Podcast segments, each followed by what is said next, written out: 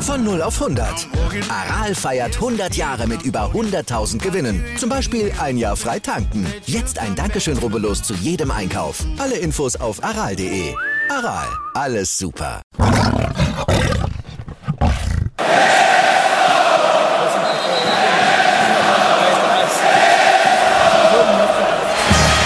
Radis Erben, der Löwen-Podcast. Bin ich, Radi bin ich König, alles andere stört mich wenig, was die anderen Leute sagen, ist mir gleich, gleich, gleich. Bin ich Radi, ja, ja, ja, bin ich König, ja, ja, ja, und das Spielfeld ist mein Königreich.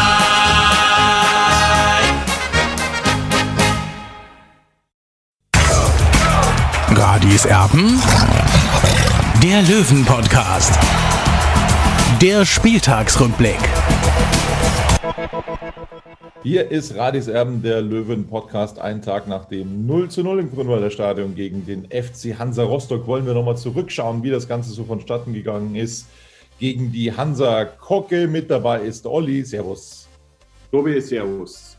Also, wollen wir nochmal schauen, wie du gestern gefroren hast im Grünwalder Stadion. Ich konnte es so ja, einigermaßen mitverfolgen. Ich habe allerdings, muss ich dazu sagen, gestern Bundesliga kommentiert. Insofern ähm, ja, überlasse ich die Benotung der Löwen heute wieder mehr oder weniger dir, bis auf die Pappenheimer, die mir eben dann ganz besonders aufgefallen sind. Da werde ich dann auch meinen Senf dazugeben bei den Löwen. Also 0 zu 0 für diejenigen, die es nicht gesehen haben.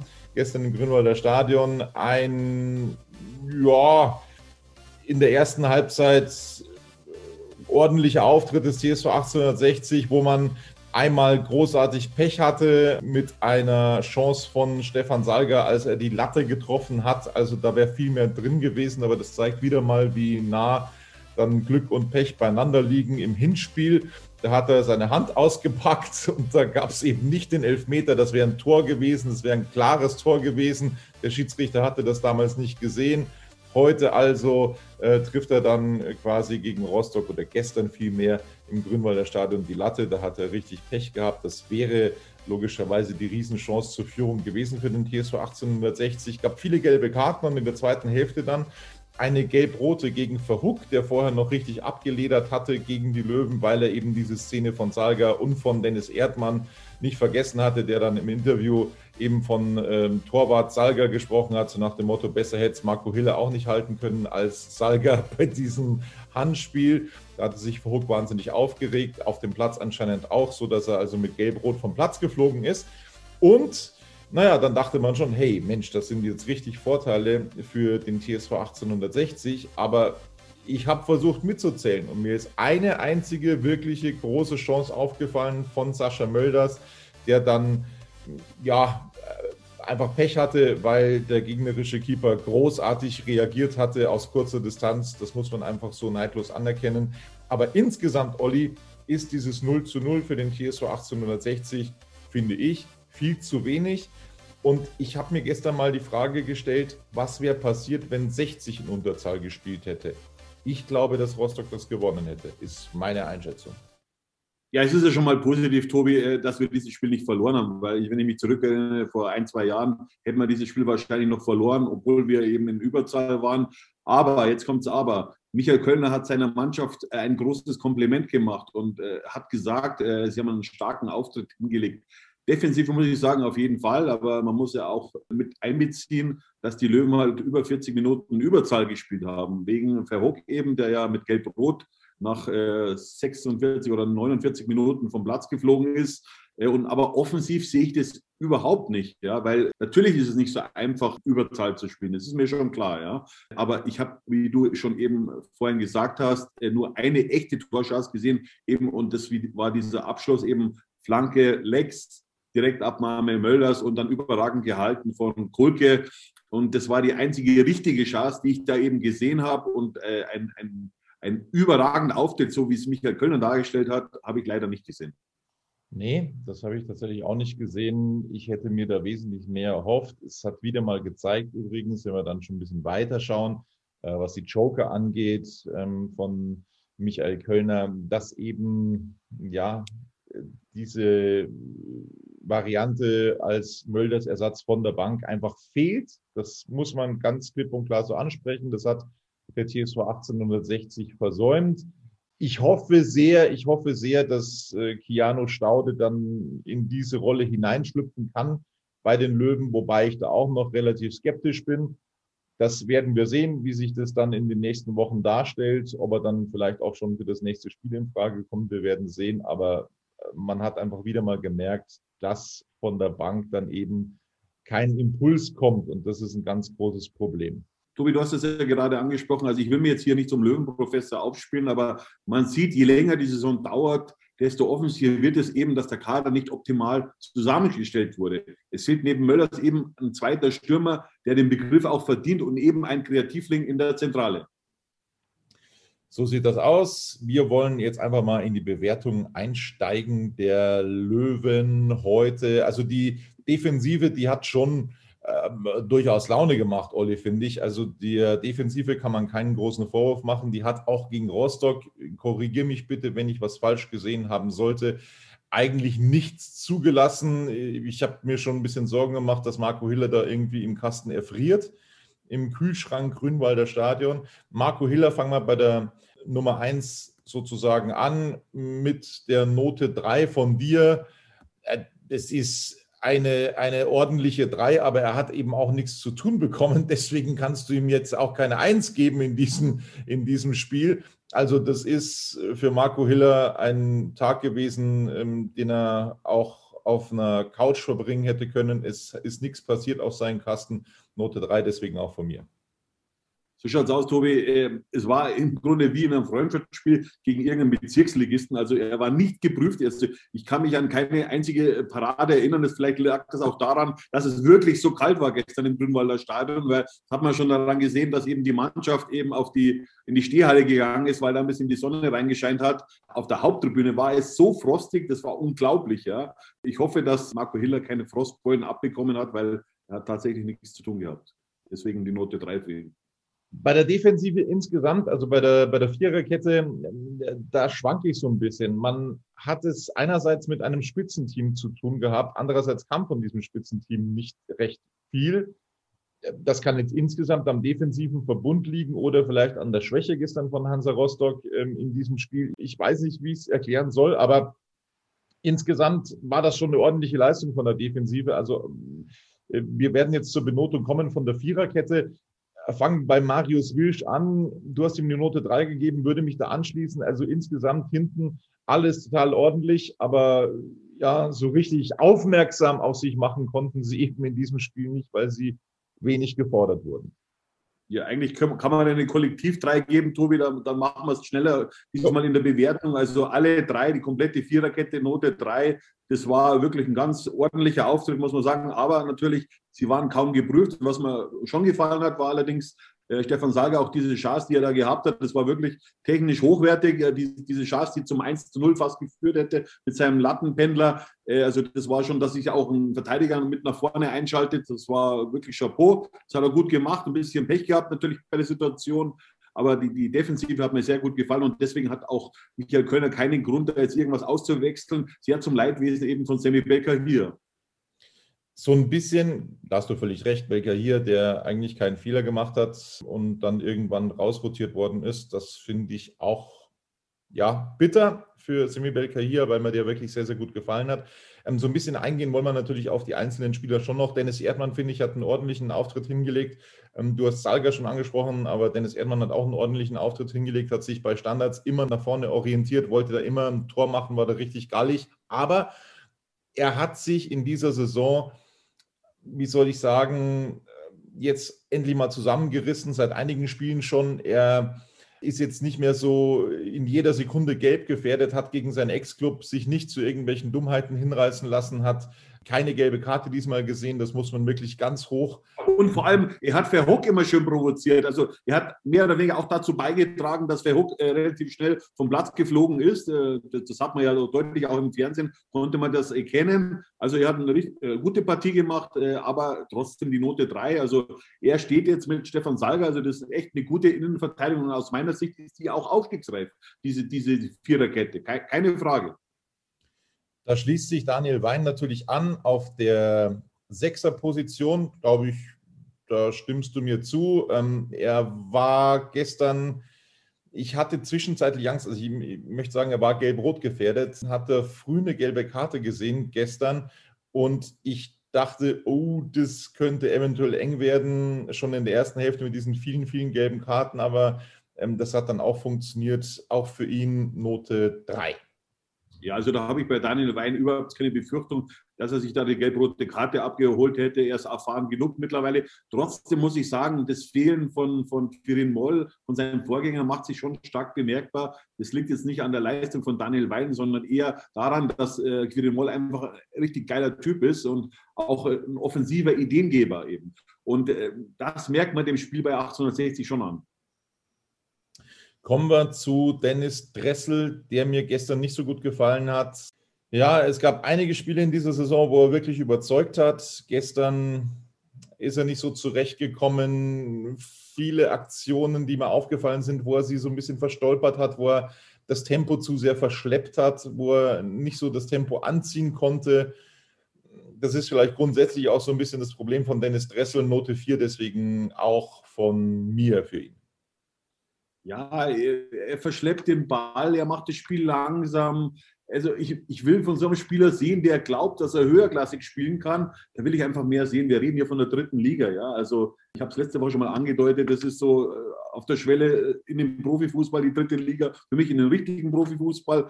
Und da will ich einfach so ein junger Spieler, ja, dessen ehemalige Mannschaftskollegen wie Florian Neuhaus zum Beispiel oder Felix Udukai, ja, äh, die schon in der Bundesliga spielen. Also da fehlt eben schon, schon einiges. Ja. Und will er den nächsten Schritt jetzt eben gehen, dann muss er deutlich, deutlich zulegen, weil sonst findet er sich irgendwann wieder auf der Bank.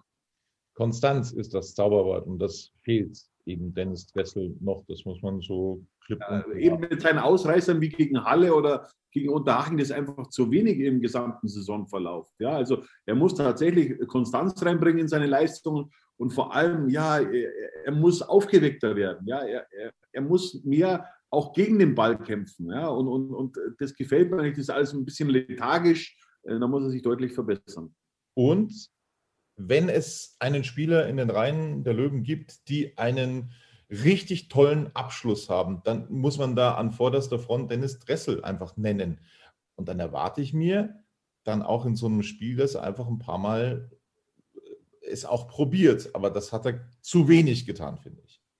Ja, es fällt mir eigentlich schon seit einigen Wochen auf, dass er eigentlich kaum mehr einen Abschluss hat. Ja, und, und das ist ja eigentlich seine Stärke, weil was er wirklich hat, ist einen guten, guten Schuss. Ja, ist wie, wie, wie, ein, wie, ein, wie ein Pferd sozusagen. Ja, und, und, und da kommt er eigentlich auch gar nicht mehr in die Schussposition. Natürlich wissen die Gegner auch, ja, dieser Dennis Dressel kann auch aus dem Hinterhalt schießen. Und, und das, die, die sorgen eben vor. Und, und das ist natürlich, wird dann auch ein bisschen zum Problem für 60 München. Wer deutlich ansteigende Form hat, das haben wir in den letzten Wochen gesehen. Und ich finde, ist ein bisschen skurril, ehrlich gesagt. Also er hatte teilweise wirklich Phasen wie jetzt Dennis Dressel, wo wir gesagt haben, das gibt es ja nicht, aber wen soll er denn anders bringen, der Kölner? Er wurde immer wieder äh, quasi mitgeschleppt, aber in den letzten Wochen macht er unglaublich Spaß und er hat dann nach seiner Einwechslung verdammt viel Wirbel reingebracht. Erik Tallich, ich hätte es mir vielleicht schon ein bisschen früher gewünscht, dass er früher eingewechselt worden wäre. In der 64. Minute kam er rein, eben für Dennis Dressel und hat dann nochmal richtig Schwung reingebracht. Note 3 von uns beiden.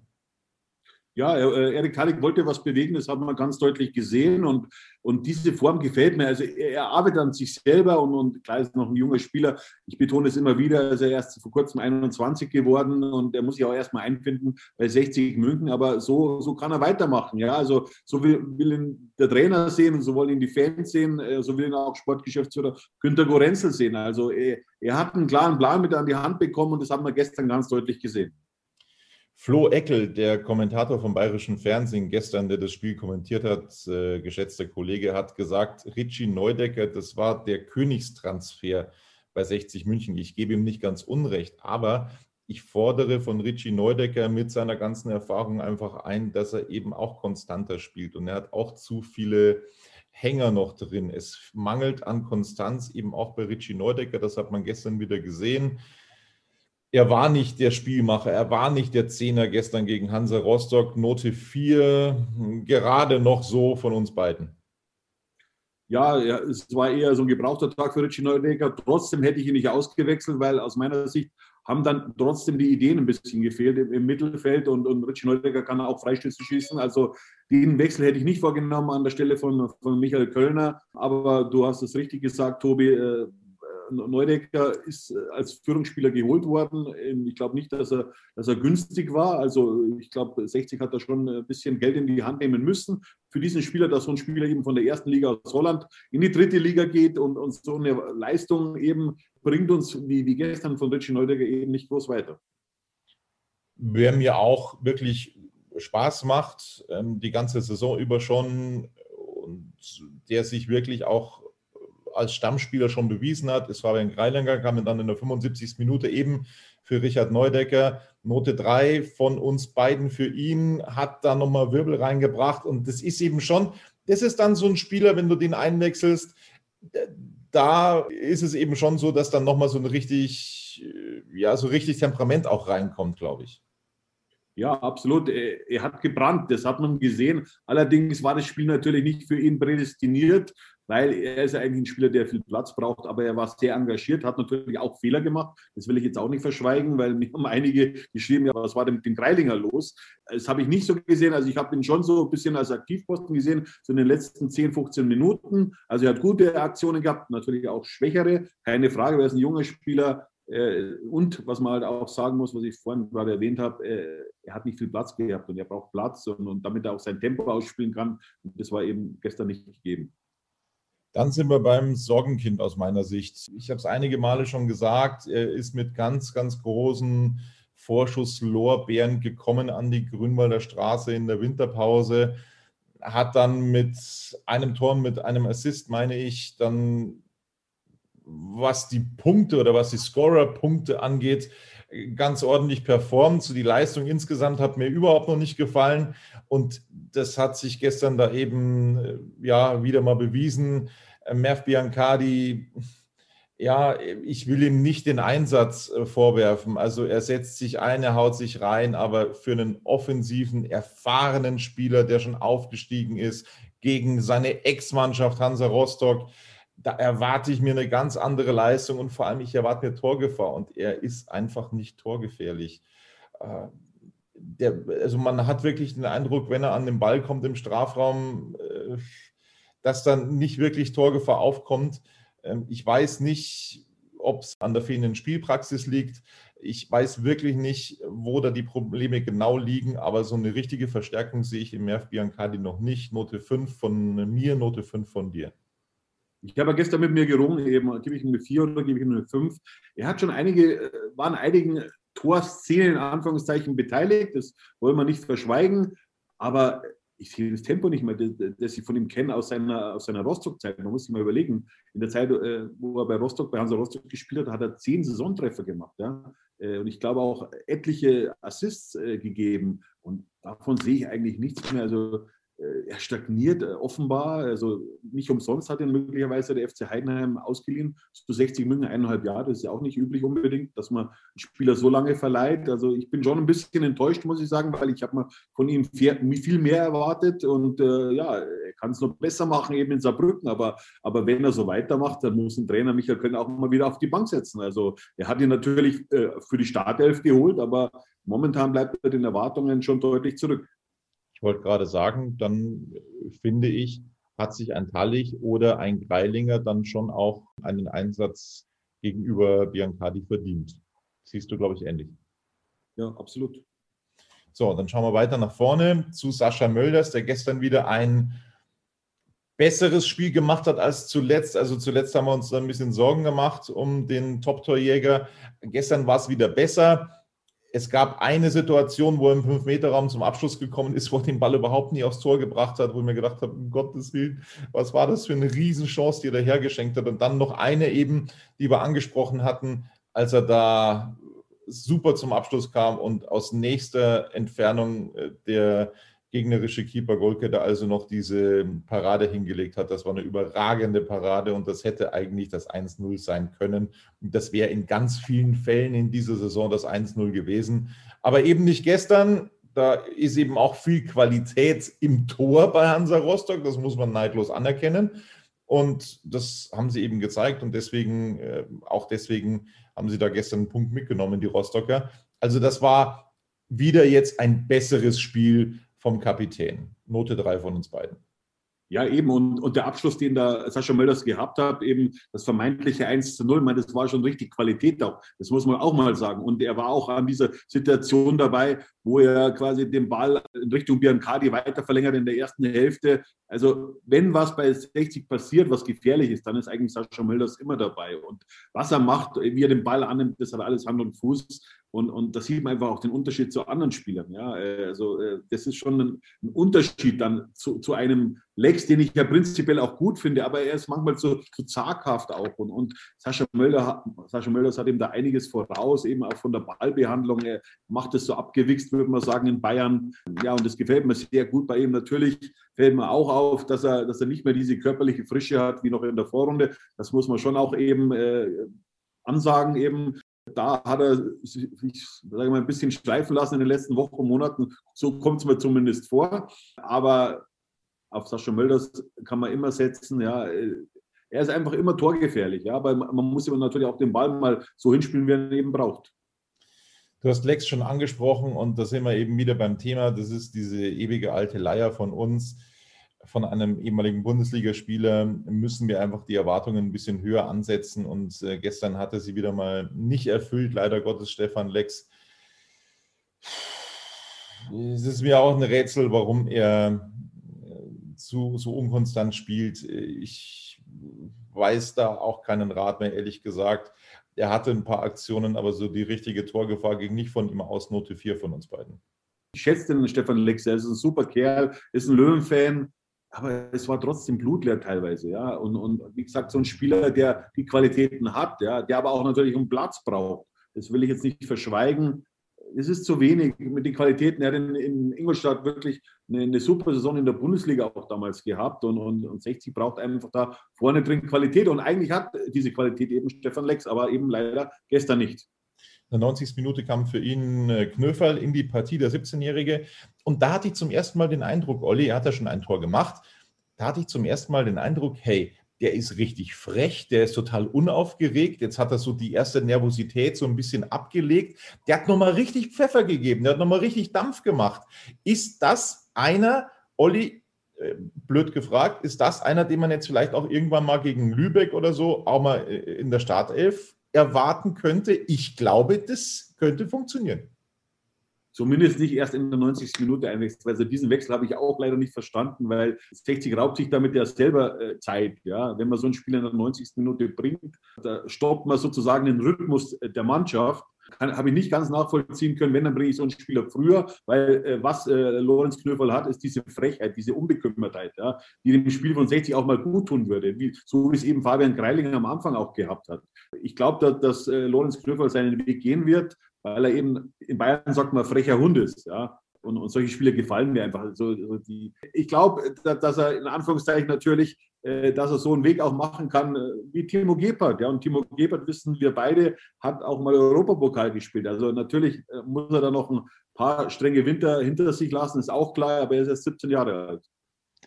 Also ich glaube, da dürfen wir uns noch auf ein paar gute Spiele freuen von Knöferl, vielleicht auch ein bisschen länger. So, das war's von der Bewertung der Löwen gestern gegen Hansa Rostock. Im Podcast machen wir eine eventuell etwas längere Pause. Im Podcast im Video geht es gleich weiter.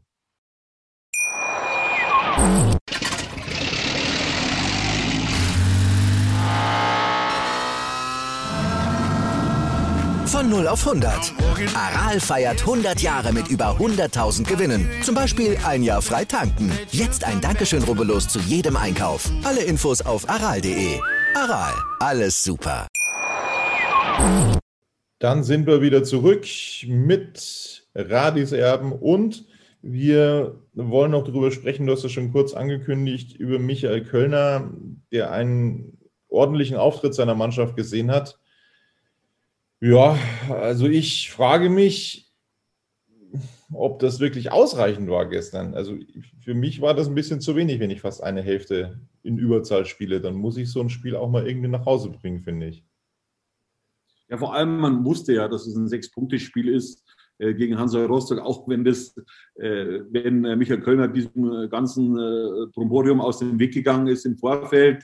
Aber was man leider auch sagen muss, momentan sieht es dann auch aus, dass man seine glänzende Ausgangsposition im Winter ja, einfach verspielt. Von den letzten drei Heimspielen konnte die Kölner Elf eben nur oder gar kein Spiel gewinnen. Und außerdem, was man auch sagen muss, nur ein Spiel, nur ein Tor in drei Heimspielen und das war Kahirs Billardtor beim 1-1 gegen Meppen. Also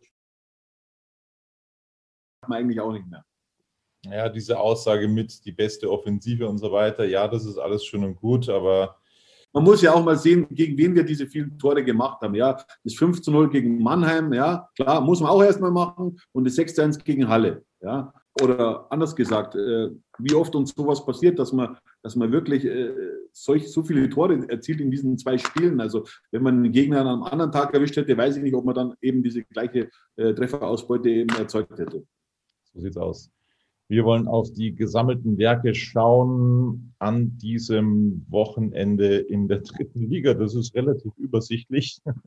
Das ist wirklich verdammt übersichtlich. Am Freitag das Spiel Viktoria Köln gegen Meppen abgesagt. Ferl gegen Ingolstadt abgesagt.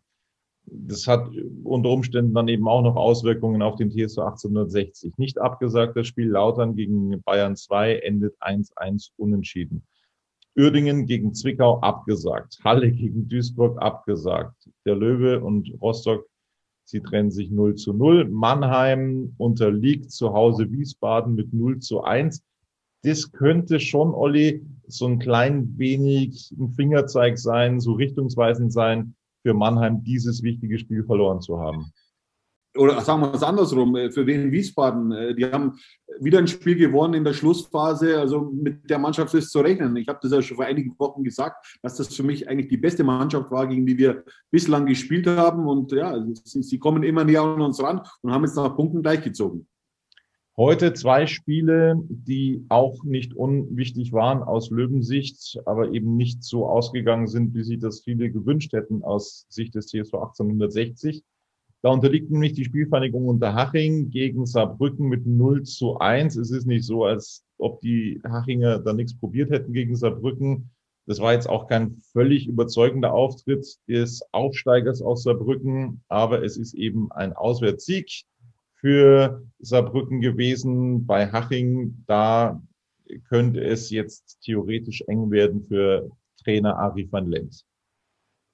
Ja gut, äh, Manni Schwabel hat ja gesagt, er zieht das mit Ari van Lent durch, was ich mir eigentlich nicht vorstellen kann. Äh, offenbar, äh, ich weiß ja nicht, ob das jetzt am Trainer unbedingt liegt. Natürlich muss man auch sagen, dass sie brutale Personalsorgen haben in Unterhaching. Ich denke nur an Stefan Hein, an, an Dominik Stahl, um jetzt zwei Spieler zu nennen.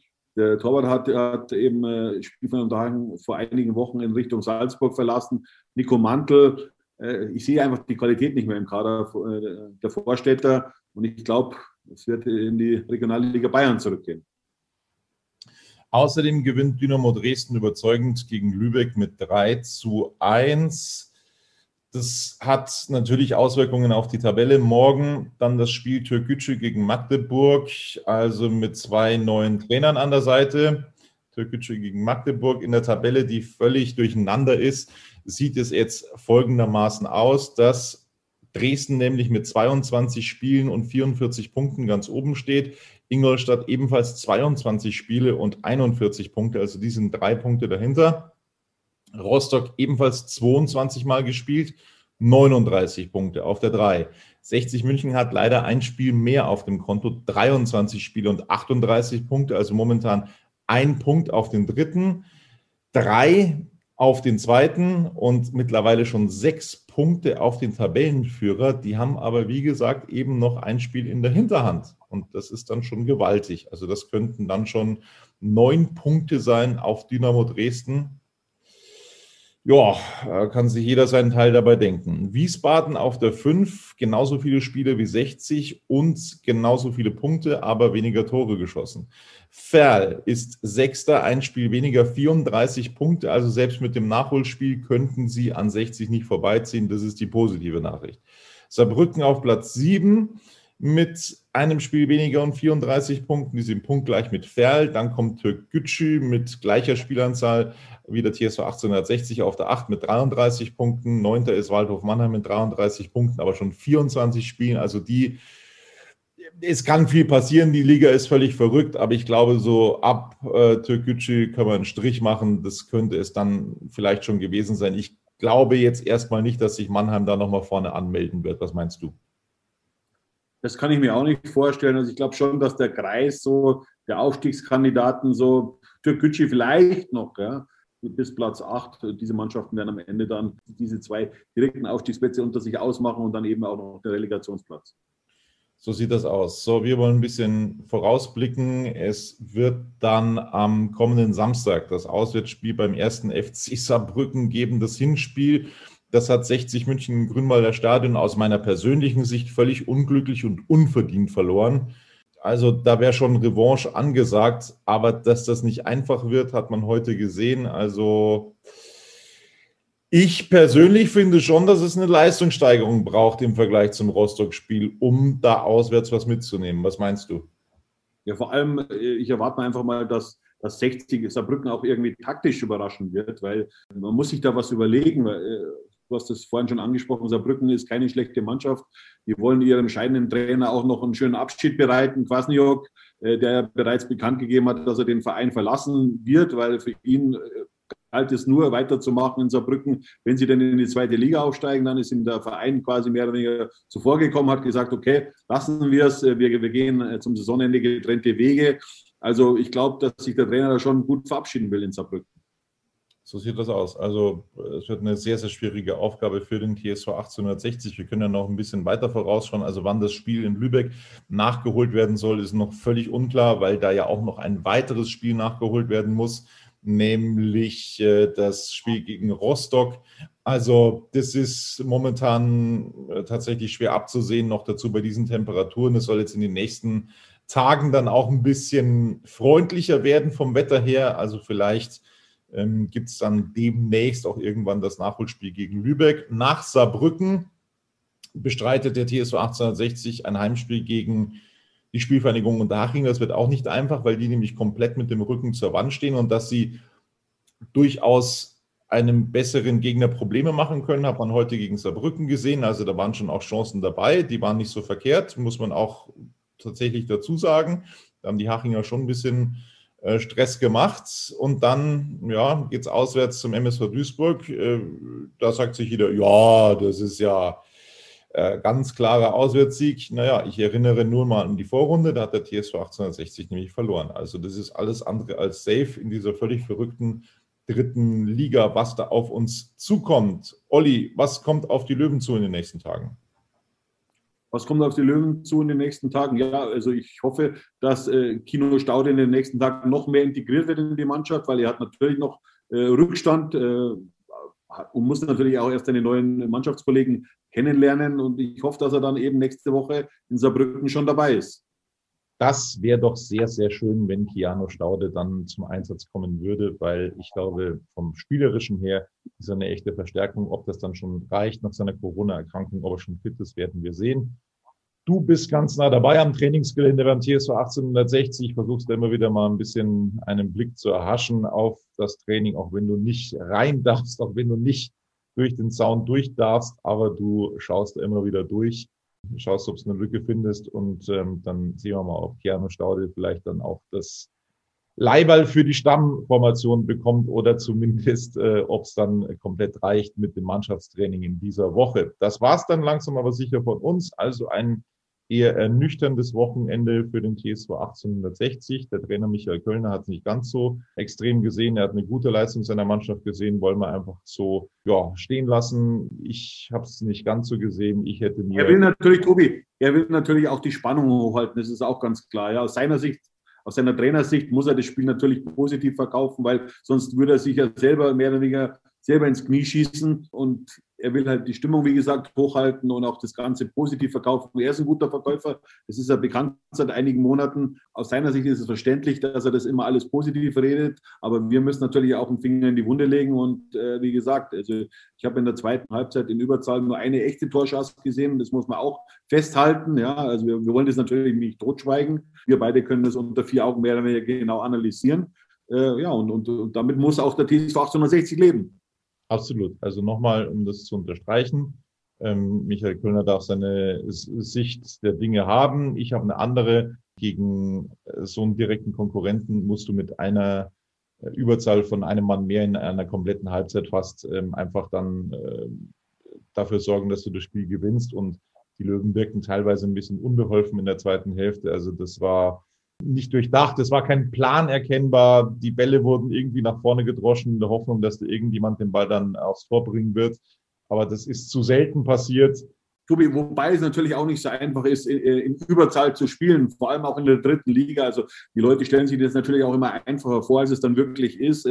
Es ist nicht unbedingt immer ein Vorteil, weil dann natürlich auch das Konzept über den Haufen, über den Haufen geworfen wird, eben mit so einer Umstellung. Ja, man muss sich dann erst eben mit dieser neuen Situation zurechtfinden. Und das ist auch nicht immer so einfach. Ja, wenn du da keinen richtigen Chef auf dem Platz hast, der das einfach dann in die Hand nimmt, ja, dann hast du eben Probleme und dann am Ende spielst du nur 0-0.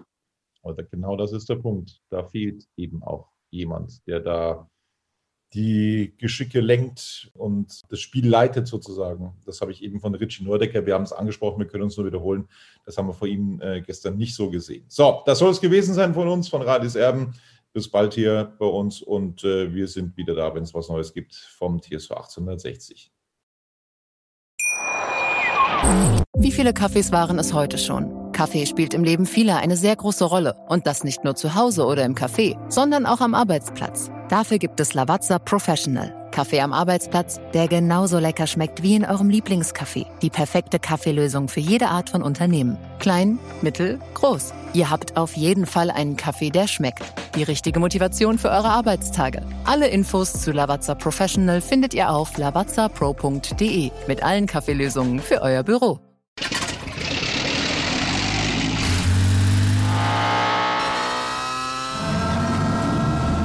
Von 0 auf 100. Aral feiert 100 Jahre mit über 100.000 Gewinnen. Zum Beispiel ein Jahr frei tanken. Jetzt ein Dankeschön, rubbellos zu jedem Einkauf. Alle Infos auf aral.de. Aral, alles super.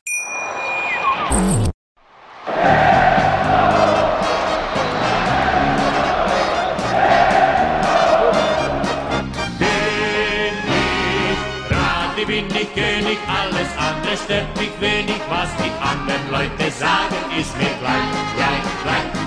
ich ja, ja, ja, bin ich König, ja, ja, ja, und das Spielfeld ist mein Königreich.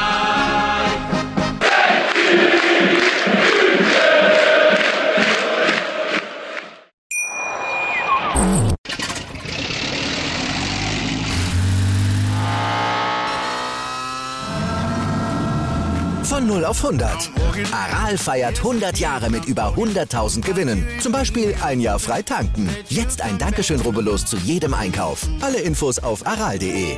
Aral, alles super. Ich habe mich natürlich schockverliebt, weil die war wirklich ganz, ganz klein. So begann die Mensch-Hund-Beziehung zwischen Christina und Tierschutzhund Frieda. Und wie es danach, nach dem ersten Moment der Verliebtheit, so weiterging und welche Klippen es danach zu umschiffen galt, das hört ihr in der neuen Ausgabe von Iswas Dog, dem Podcast für harmonische Mensch-Hund-Beziehungen. Ist was, Dog? Mit Malte Asmus. Überall, wo es Podcasts gibt.